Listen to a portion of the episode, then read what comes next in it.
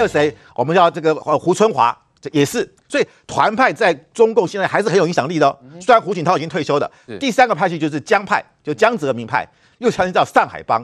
所以这三派其实是一直处在一个竞争状态。好，那这个时候共青团搞个东西，会不会是胡锦涛的？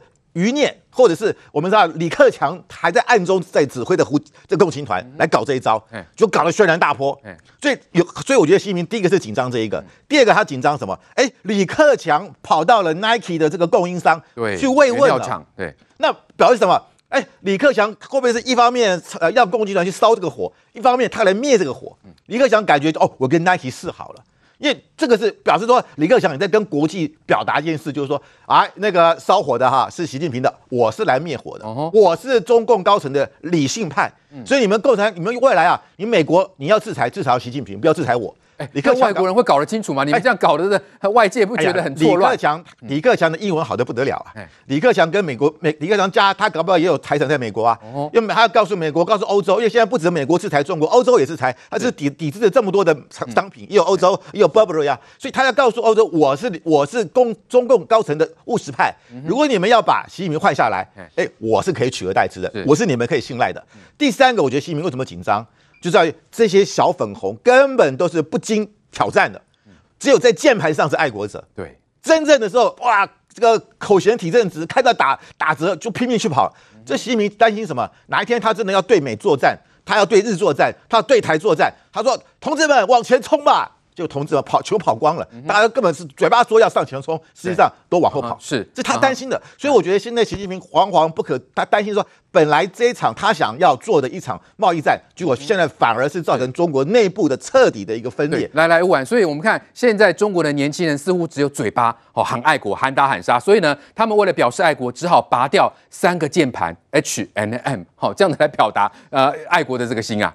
你说中国人拔掉 H M M 那三个三个英三个整个英文英文的一个字母，那你如果再把爱迪达你全部把它拔掉，你再把 Puma 拔掉，你再去把整个啊 Burberry 拔掉，那你还你整个电脑里面你那个键盘剩下几个字？那整部电脑全部都不用用了。所以我相信中国这一次之所以用这样的一个抵制啊，其实最主要原因是什么？痛处嘛。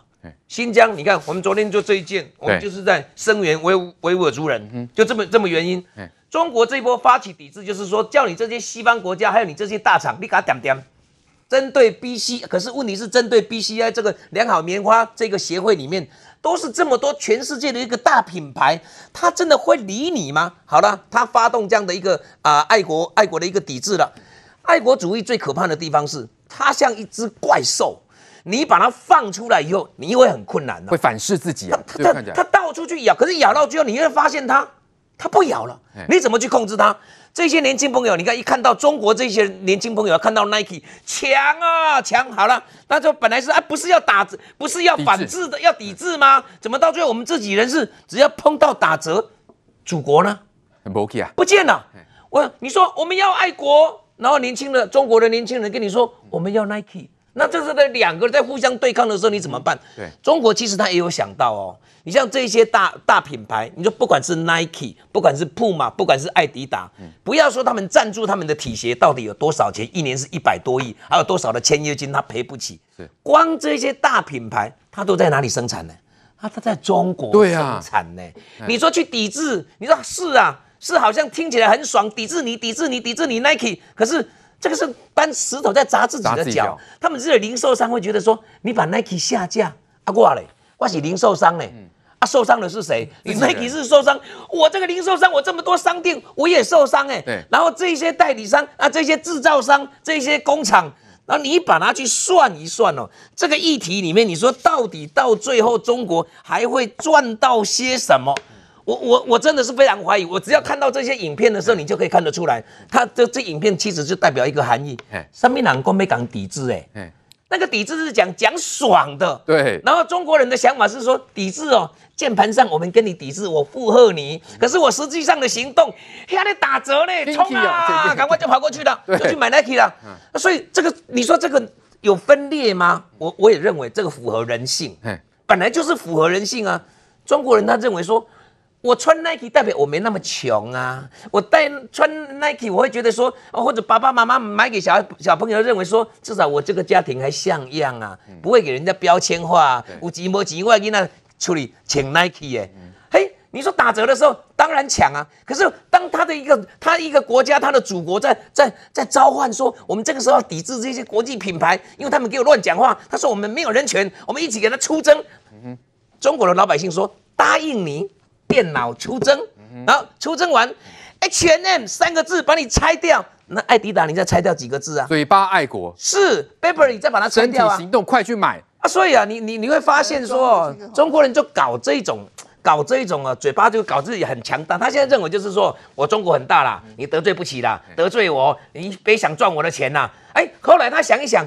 哎，你们独二德呢？我的祖国，你这你这个国家，你这不去抵制他们啊？我们我们这一些在中国的人民，我们怎么办？我们这些商店，我们要租金呢？我们这些工厂是在帮 Nike 帮这些大厂牌在在代工的呢？所以他怎么算算到最后，他会发现，他不停不行。是为什么？怎么砸都是砸到自己。那这个目的，你说本来是叫人家晋升的，你说这些大品牌真的到最后都会晋升吗？我看很困难呐、啊。好，再来关心中国最新的状况哦。他们的领导人习近平是不是陷入一种非常困窘的境地呢？哦，他的国内发起这种民族主义，结果呢，年轻人完全不买单。那最近呢，他到福建啊去视察，那原本也是想说，哎，是个看起来会让人觉得很亲民啊，哦，很亲近这个民众啊。那后来被发现呢，他所这个呃面对的群众呢，竟然是一帮灵眼。哦，那我们也看到有女民众呢想要去拦路喊冤，结果就发现呢被安全人员给强行带走。来，范老师，咱们看这样的状况？原本是想要塑造这种亲密形象，结果呢，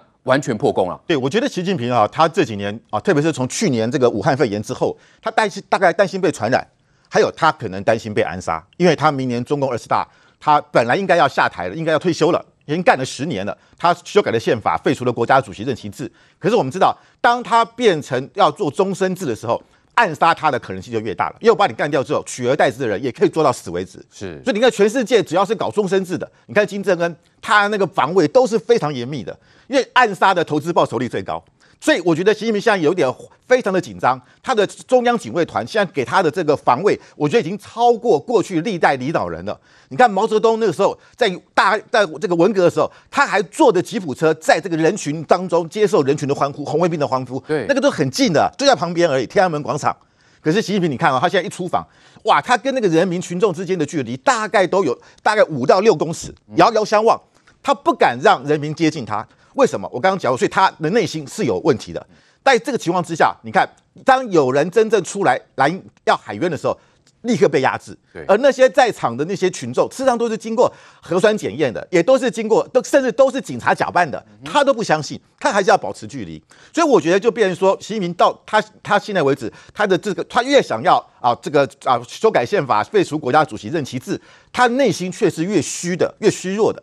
所以我必须要讲，会造成今天这个情况，是他自己咎由自取。是那表，所以我我觉得他今天每天说啊，我跟人民站在一起啦，中国人民已经脱贫了。可是如果真的做得这么好，你为什么要跟人民距离这么远？是，所以这么遥远的距离，还说要说为人民服务，这是一个很可笑的一个事情。对，所以你看，哪怕是江泽民也好，胡锦涛、邓小平，他们基本上都跟群众是相当接近的，因为他要共产党就是强调我们要跟人民在一起啊，我们要跟人民互动啊，就你反而是相反啊。那所以我觉得这就是习近平跟人民最远的一个距离。对，习近平最近的很多做法呢都被打脸，而且让自己陷入非常困窘的一个状态。那困困窘的状态还出现了一个情况，就是巴基斯坦呢啊，因为他们都是接受中国的疫苗注射，那发生了一个很这个囧的一个情形，就是巴基斯坦总理在上个礼拜因为有接种了国药疫苗，结果后来发现确诊。那最新的消息是，巴基斯坦的总统哦，他前两周虽然接种过第一剂，但仍然是确诊新冠肺炎，所以巴基斯坦的总统、总理双双确诊。金医师。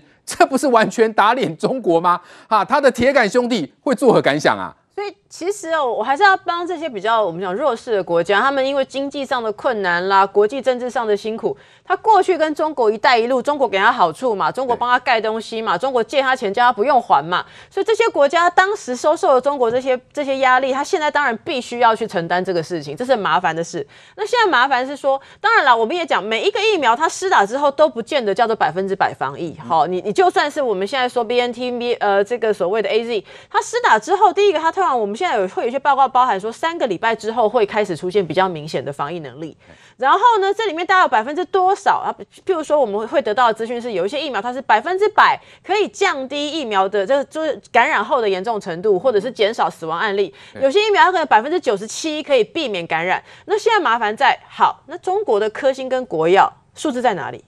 就是他们只告诉你说我的很好，你要买我的，这是一个很不合全世界对于疫苗的概念，因为我们都同同意，我们也在认同，没有任何一家疫苗打了叫做百分之百不会得武汉肺炎。对，好，那现在你说这两个这个总统跟总理打了之后都感染了，我们到底是要算在正常的疫苗表现，还是是中国的疫苗的问题？你根本没有办法讲。可是拉回来问的是说，那其他国家的疫苗，不论是你，我现在是包含俄罗斯，他们也研发了疫苗，那各个国家的疫苗都会有明显的，我们讲的期刊上面还有他的提出每个国家报告的数字，说，哎，我的研究报告显示打了之后的预防效果有多少，或重症的避免效果有多少，死亡个案避免效果有多少，你就是找不到中国这两这这两家疫苗它的明确的报告啊。它假设是有一个报告告诉你说，哦，我的比方说我的国药这施打之后呢，哎，百分之。六十有效，百分之四十施打后三周才会有效，或者是百分之四十施打后两周还是会感染，你就可以拿一个数字出来告诉我们说没有错啊，我们本来就这样告诉你。对，可是没有哎、欸，真的没有哎、欸，那你要，所以这就陷入了一个中国的疫苗，中国制的武汉肺炎疫苗，就像是我们国内某些人看起来就像是一个信仰嘛。就打了中国制的疫苗，就一定会很好，一定会信你你你看在之前对结果是相反的，就觉得相反嘛，他就是你只能变现在像是信仰一样，国内某一些某一些人就一直不断的说，你为什么不相信他？你为什么不进购中国制的疫苗？我们一直不停的讲的是，那你把数字拿出来，你的像之前卫福部这个陈时中指挥官讲过，其他其他厂牌的疫苗那个说明书塔嘎就管的嘛，你让食药署可以审嘛，那中国制的疫苗就是两张纸，你都看不到资料嘛，那这也是我觉得香港非常。可怜，就是说香港到现在哦，因为他们是被就是说只是中国的科星送到中国去，好，然后呢叫这个林郑月娥打给大家看，虽然大家看到针头觉得怪怪的。呃，中国现在在香港，现在十三个接种疫苗死亡里面有十一个是科兴的。对，那到底是科兴的问题，还是这些香港人自己身体不好？嗯、你根本得不到明确数字。对，中国这一边最麻烦的事情就是，你跟全世界都用一种霸权的模式说，你就是要听我的，因为我中国说了算。对，可是你就没有照着人家该有的科学数字嘛？那现在麻烦就在这件事情接下来，我其实昨天我看，昨天有一个，前两天有一个香港的朋友，他就在讯息问我，他说：“林医师现在怎么办？”因为我们香港就他就是一样的私讯，他说我们香港打科兴很多人死掉了，我到底要不要打疫苗？啊、他不知道，这是我觉得中国政府最过分的一件事情。你们要发展疫苗可以，你们要告诉大家中国好棒棒可以，你把研究在中国好好的做完。对。结果他在中国没有好好把研究做完，你连可以让全世界相信的研究报告都出不来。结果你优先送给香港，因为它是你的殖民地，叫他打。你优先送给你的一带一路的国家，因为他就穷穷到。很可怜，买不到，跟人家抢不到疫苗，你就优先送给他。甚至更过分的是，中国现在正在挖台湾的邦交国墙角。他去跟我们的邦交国说：“你买不到疫苗，你好可怜，没关系，我送你。”对，哦，我送你，我买给你，那你就跟我好，你你跟台湾断交。真的，其实这些例子，我们不是要去看到说，哦，你看吧，你们打了中国疫苗感染了，我们没有什么好开心的。这真的，中国这种我们讲的效果不好的疫苗，你会破坏全世界解封的机会。对，博议员，那巴基斯坦总统、总理双双确诊，是不是他们国家会进入这个紧急状态啊？哎，领导人都弄确诊呢。我觉得这个巴基斯坦的总统一定很想唱一首歌，叫《真心换绝情》啊。他当时打这个疫苗的时候，我觉得他是一应该是基于对中国这样的一个大国的一个信任。对。不过我觉得就是说，这个金医师讲的我深有同感，就是说，其实我真的觉得对一些落后国家，或者说对一些比较医疗不发达的国家，中国他就是用那种大国的姿态，用“一带一路”这种方式，好像说我去援助你，我去协助你。可是因为这样的一个所谓的经济援助，变成到最后受控之后，你想想看，悲哀到说连打疫苗都变成没有办法自我选择。当时新加坡这个中国的科兴疫苗还没获得认证之前，也是突然就送一大批这个这个疫苗到新加坡，送到机场，就逼着说你要打，就新加坡不买单啊，新加坡哎。我知道新加坡，我自己经济能力，我还我还不需要说这个养你鼻息到这种地步，所以我觉得我对这些国家也觉得非常的这个觉得悲哀了哈。但是你再看真正去打真正去打中国科兴疫苗的，像这个和巴巴西、智利这些国家，打了科兴疫苗之后，不但没有疫情没有下降，反正还一直的升高，因为大家打了之后，反正那个警觉性会降低，降低之后，哎，结果它没有发挥作用，就变成在很多国家打了科兴疫苗更那个比例值攀升。我觉得从过去防疫一路以来，很多人在替中国的疫苗讲话，一直在 push 这个中国疫苗。我在心里有一个很大的疑问，就是说你再怎么样，健康是不分男女，健康也不能分国界。所以我认为中国的科兴疫苗，包括你说像在香港，香港这个打了疫苗之后，这个死了十三个人。不过到底有没有跟疫苗直接相关，我也不能够这个这个直接这样讲。只是说有这样的比例，会让大家觉得疑惑嘛。那这样的情况之下，中国最近一个讯息说。中国已经打了一亿人口科兴疫苗，中国的疫苗打了一亿人口，对，结果没有半个不良反应，这会让大家相信吗？这个因为信任中国的结果，就像巴基斯坦嘛，总统总理双双确诊。来，明凤姐，但是我们看到国台办做什么反应？哦，这朱凤莲说，民进党配合反华势力啊，哦，恶意操弄啊，抹黑啊，不如多关注台湾民众什么缺水干旱，苦盼疫苗，民生疾苦，恐怕国台办还真的是要多关注自己人民的痛苦啊。对啊，我我觉得就是说这个呃缺水抗旱这个事情当然是我们要面对的，没有错。可是你疫苗，你今天中国你用大量的疫苗作为你的外交，然后弥补你所谓疫情发生当下你的隐匿的部分。可是我们看到你的疫苗的效果是不是真的好？是不是真的说哦，你只是这个在在上面在世界上用强权推强用人家推销你的疫苗而已？但是你的疫苗没有效果，你到底有没有告诉人家，我们疫苗没有百分之百的？但是你的疫苗的这个效率呢，是全世界目前出产的疫苗里头效率最低的，只有五十点三八左右而已。那你叫香港人打科兴，那你自己在科兴在中国也有打了好几万剂，应该好好几千万剂，但是。香港人为什么死了十一个人？那你香你中国的科兴在中国打的时候完全都没有死人吗？都没有副作用吗？这个是不是中国又在隐匿疫情的一部分？这也是算是这样嘛？那我觉得说你这个你中国，如果你科兴已经在国内施打了非常多的时候，你理论上是你应该施打非常多，你才给香港人打嘛？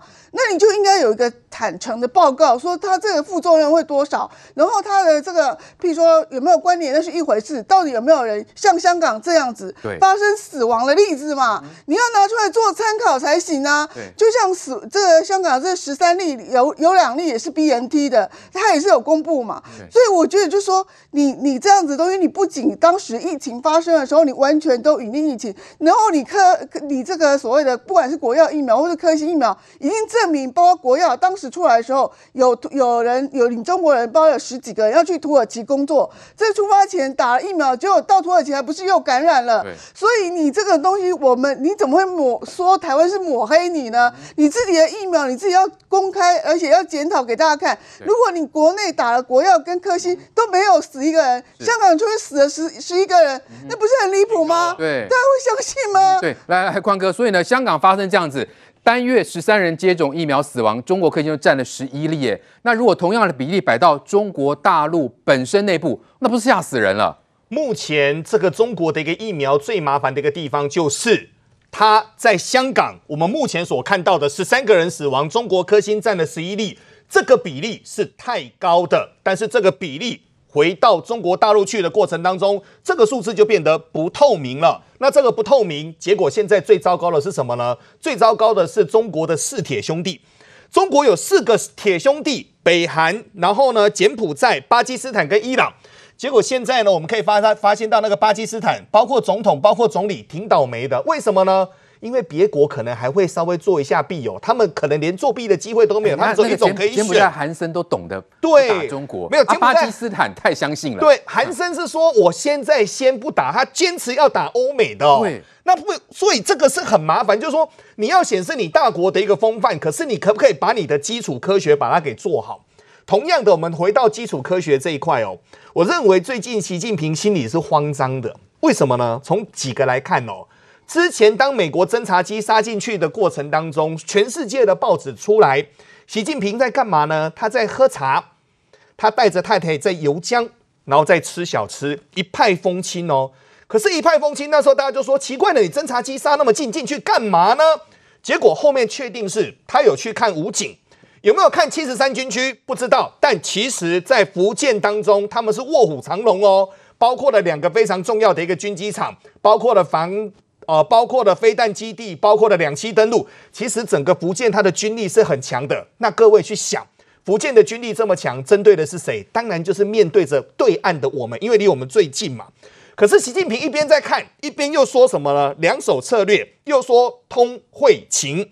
以通促融，以会促融，讲讲讲讲一堆，可是讲一堆，你两手策略一边推，最后要谈论到一点哦。最近中国在谈论整个新疆棉的过程当中的话，我们可以发现哦，其实很多的公司，他们这个地方是很痛，但是他们不敢讲。